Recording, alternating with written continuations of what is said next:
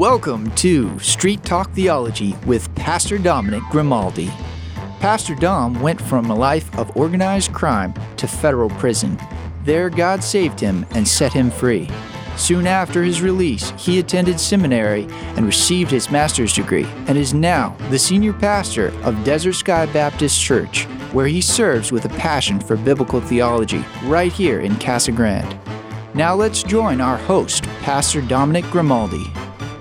Pastor Dominic Grimaldi here with Street Talk Theology, where we take our theology and bring it to the streets.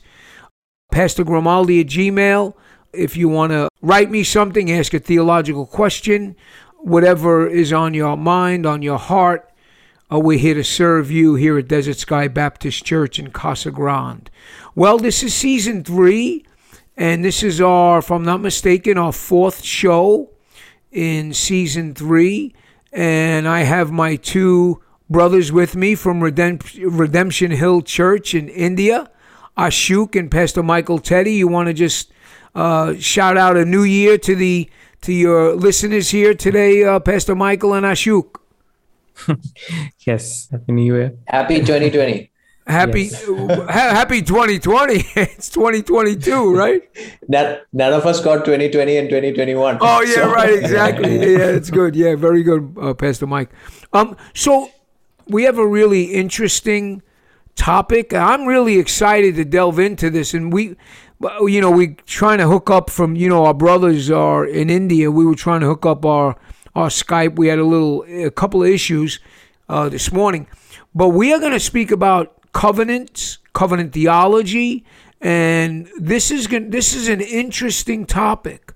Um, I am excited to hear these brothers expound, and you know, knowing uh, knowing Michael, Pastor Michael, I know that they studied really w- hard for this, so I, I'm, I'm excited to to hear them and excited to see what they have to say. So, what I want to do first is I want to read a couple of sets of scripture, if I may, and then I'll have the brothers expound on what a covenant is, and then we'll start there. But let me read these scriptures. This is when Isaac cuts a covenant, that's the original language, cuts a covenant with Abimelech. And we know the context there that um, they, they were having a quarrel over wells and water, and and the, like I says, if you read Genesis 26, that'll put it in deeper context. I just want to. Uh, what I want to look at here, so I give the brothers a chance to expound on this, is what is a covenant? So if I'm, if, as I read this, we should be able to understand what's going on uh, as we introduce you, as the brothers introduce you, as what a covenant is. So let me read here, reading from God's word, uh, Genesis 26 and 26.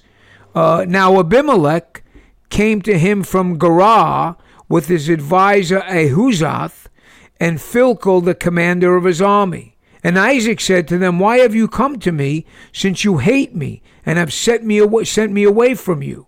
Then they said, We see plainly that Yahweh has been with you.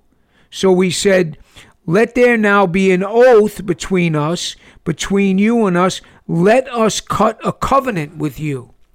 Then you will do us no harm, just as we have not touched you, and have done to you nothing but good, and have sent you away in peace.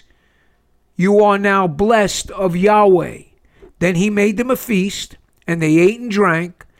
In the morning they arose early, and each swore to the other then Isaac sent them away, and they departed from him in peace. Um, so now it happened on that day, verse 32, that Isaac's servants came in and told him about the well which they had dug and said to him, We have found water. So it's called Shabah. Therefore, the name of the city is Beersheba to this day. So here's my question. It looks like, on a, on a, on a straight reading of the text, Pastor Michael, um, Ashok, that this covenant is basically a covenant of peace. It looks like between um, Isaac and, and Abimelech. And if we know the context, there was some some issues over wells and water and things like that. But so here's the question, Ashok, what is a covenant? what is a biblical covenant? Let's say people in the audience they've heard the word, but they don't know what it means. Yeah. So uh, we can think of a covenant as a promise or a treaty that is kept between at least two two parties, or it can be more. And uh, these two parties can be of uh, the same, uh, you know, standing. Uh, they can be at the same social or uh, economic positions, or it could be like many cases in uh, ancient Israel, and when we see covenants, it's usually a king and uh, a, and a lesser king that is involved. A, a, bigger king who has come to conquer a place, and a lesser king were involved. And uh, these two positions were called suzerain and vassal, and uh, it, it it is basically um, they come up with a treaty or they come up with a, a promise agreement between uh, both these parties and this may include the, the you know the bigger king or the more mighty king uh, offering peace and protection and everything uh, to the, uh, the to the lesser king or the you know the king who is ruling over the uh, smaller areas um, uh, uh, in return for something or for his allegiance or for his military strength etc so it also is a word that is interchangeably used for contract. We usually hear a lot of right, this right, going right. around contract, the con- yeah, contract and yeah contract and covenant is not the same thing. Uh, but well uh, at least when you look at that it, it might not be used in the same manner but technically it is the same thing. Uh, right? Because what do we have in a, co- a contract? We have terms of a contract. Similarly we have terms of a covenant that both the parties agree to and usually there are consequences when you uh, when you break the covenant.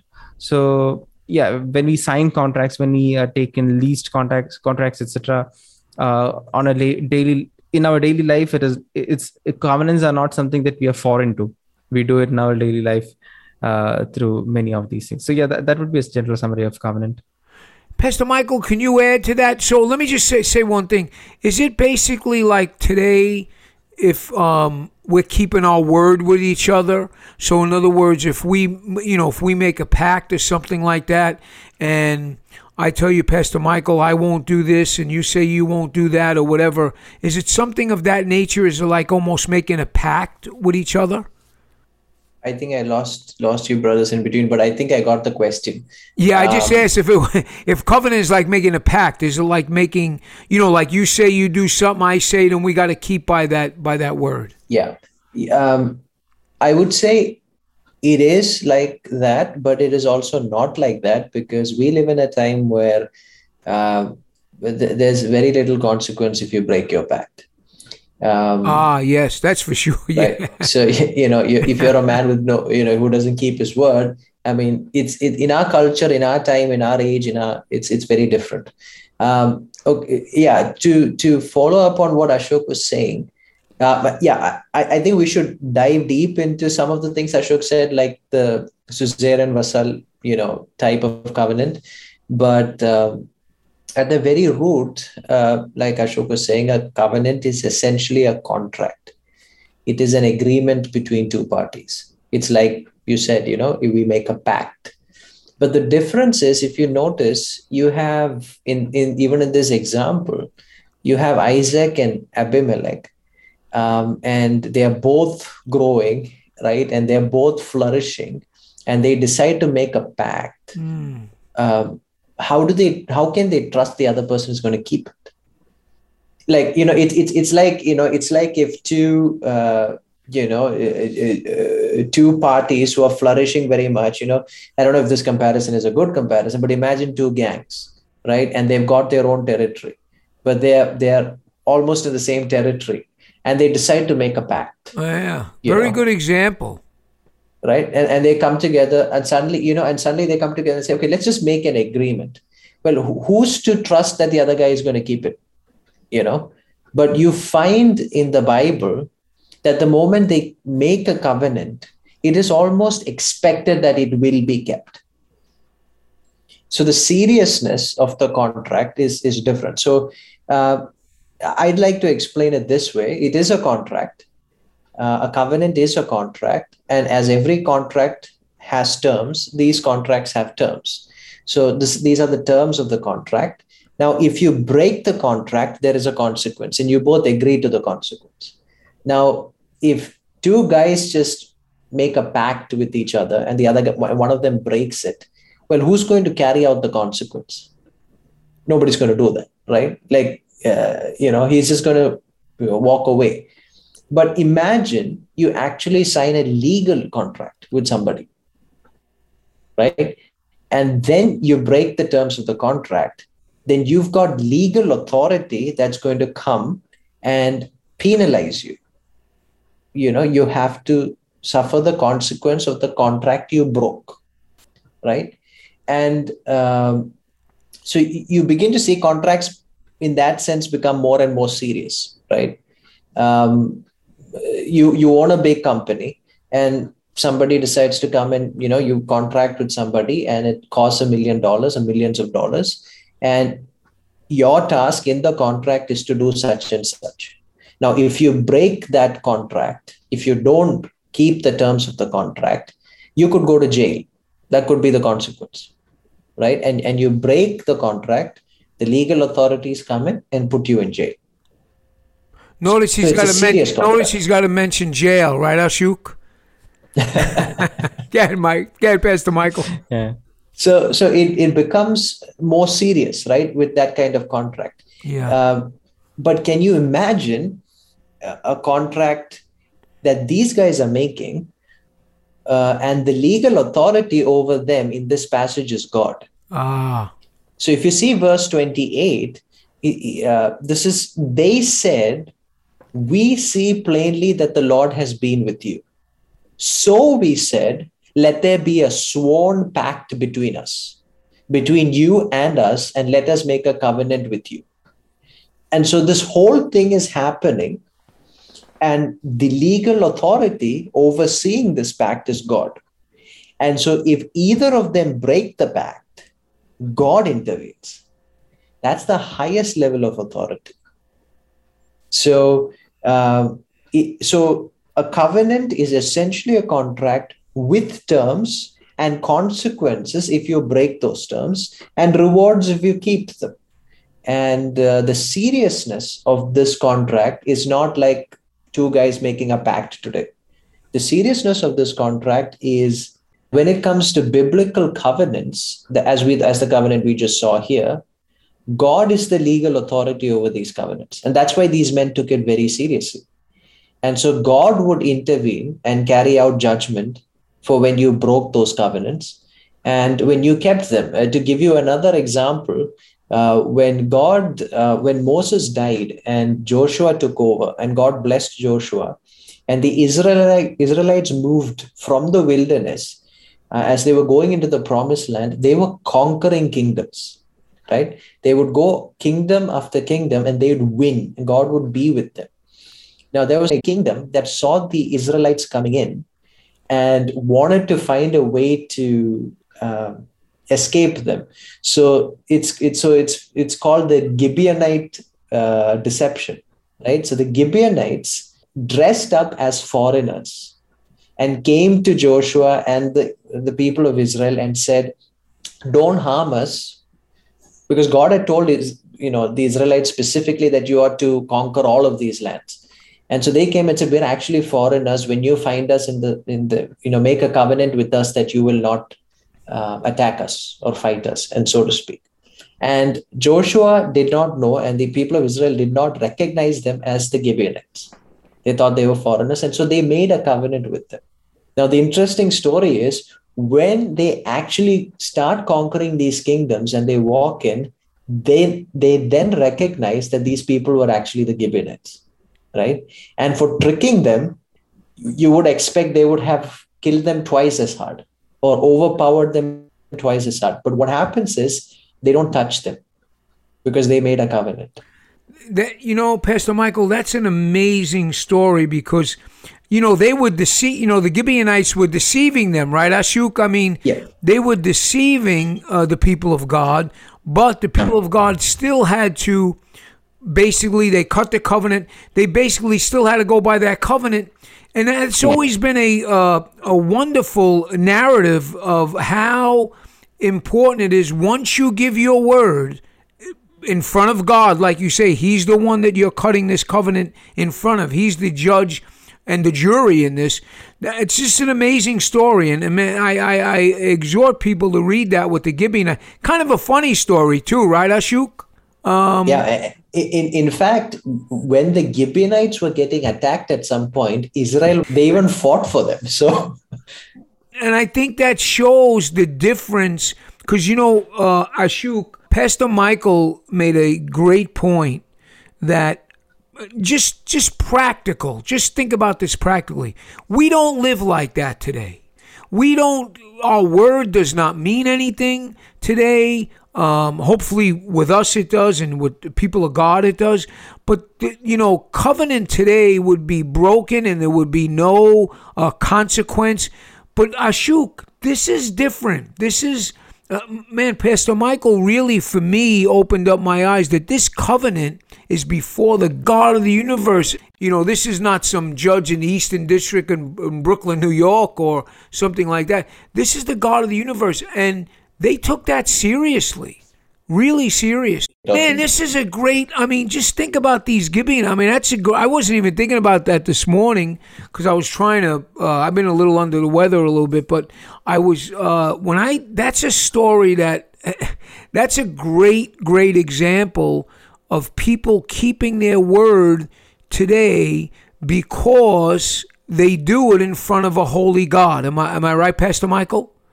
Absolutely. Okay, so think, Please, please, please. Yeah, and and I think uh, it, becomes in in our culture especially serious when it comes to marriage. So it, it's a it's a covenant before God. Yeah, it's a vow before God that people just break left, right, and center. Yeah. Now, let me. Can I just on a, on a practical note and more of a um, a cultural note for you guys? Um, maybe you can help me with this. Um, so marriage, say in it now, you guys obviously you you live in India, right? Is there a difference? And I'm I'm I'm I'm only asking this by by way of not knowing, and maybe the audience would love to hear this. Is there a difference of how, um, say, you guys there take marriage and things like that? Is it almost covenantal, or is there a lot of separation and divorce in in India? I'm using a marriage for a metaphor, if that's okay. To to give you a picture, um, so we live in the southern state of India called Kerala, and it is one of the most Christianized, if you can call it that, states of the nation. It's one of the Christian belts of the nation, and um, I think we have one of the highest divorce rates. Oh wow! um, hmm. and it's rising. Uh, uh, you know the the the advent of technology and the ability for us right now you know you, to talk uh, from two parts of the world you know with uh, like this uh, has allowed a, a, whole lot of culture to just easily be imported everywhere you know? So even when we're talking about indian culture um, you know there's a huge import of western culture.